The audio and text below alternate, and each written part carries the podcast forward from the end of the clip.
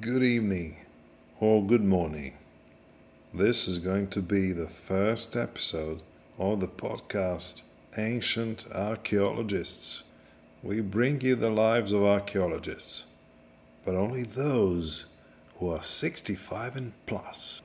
First episode, Marcus Grant. Here's a bit from the recording, a little teaser.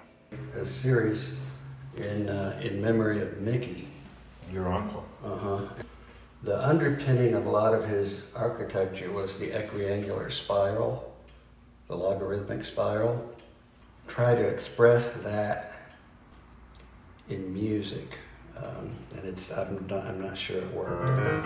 Well, I didn't have a traditional introduction to or to career in archaeology in any way at all. Superimpose chords on top. I was living in a seventy-five dollars a month cabin in northern Colorado that had a wood-burning stove and no running water and an outhouse um, with my girlfriend who became later became my first wife, Lori, and I was just doing odd jobs in the canyon, building fences, pouring concrete, framing houses.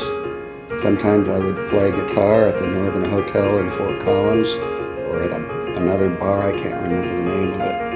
But uh, one day we were just out hiking in a place called Hewlett Gulch by the cabin, and I just found, looked down, and there was a little side-notch arrowhead.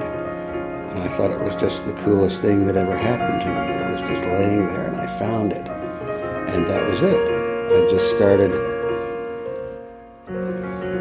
I realized, oh my God, there's this whole thing, people living here with a completely different way of life that I don't know anything about in this canyon that I love being in. And then I just started, I just got obsessed with it. I just started spending all my time.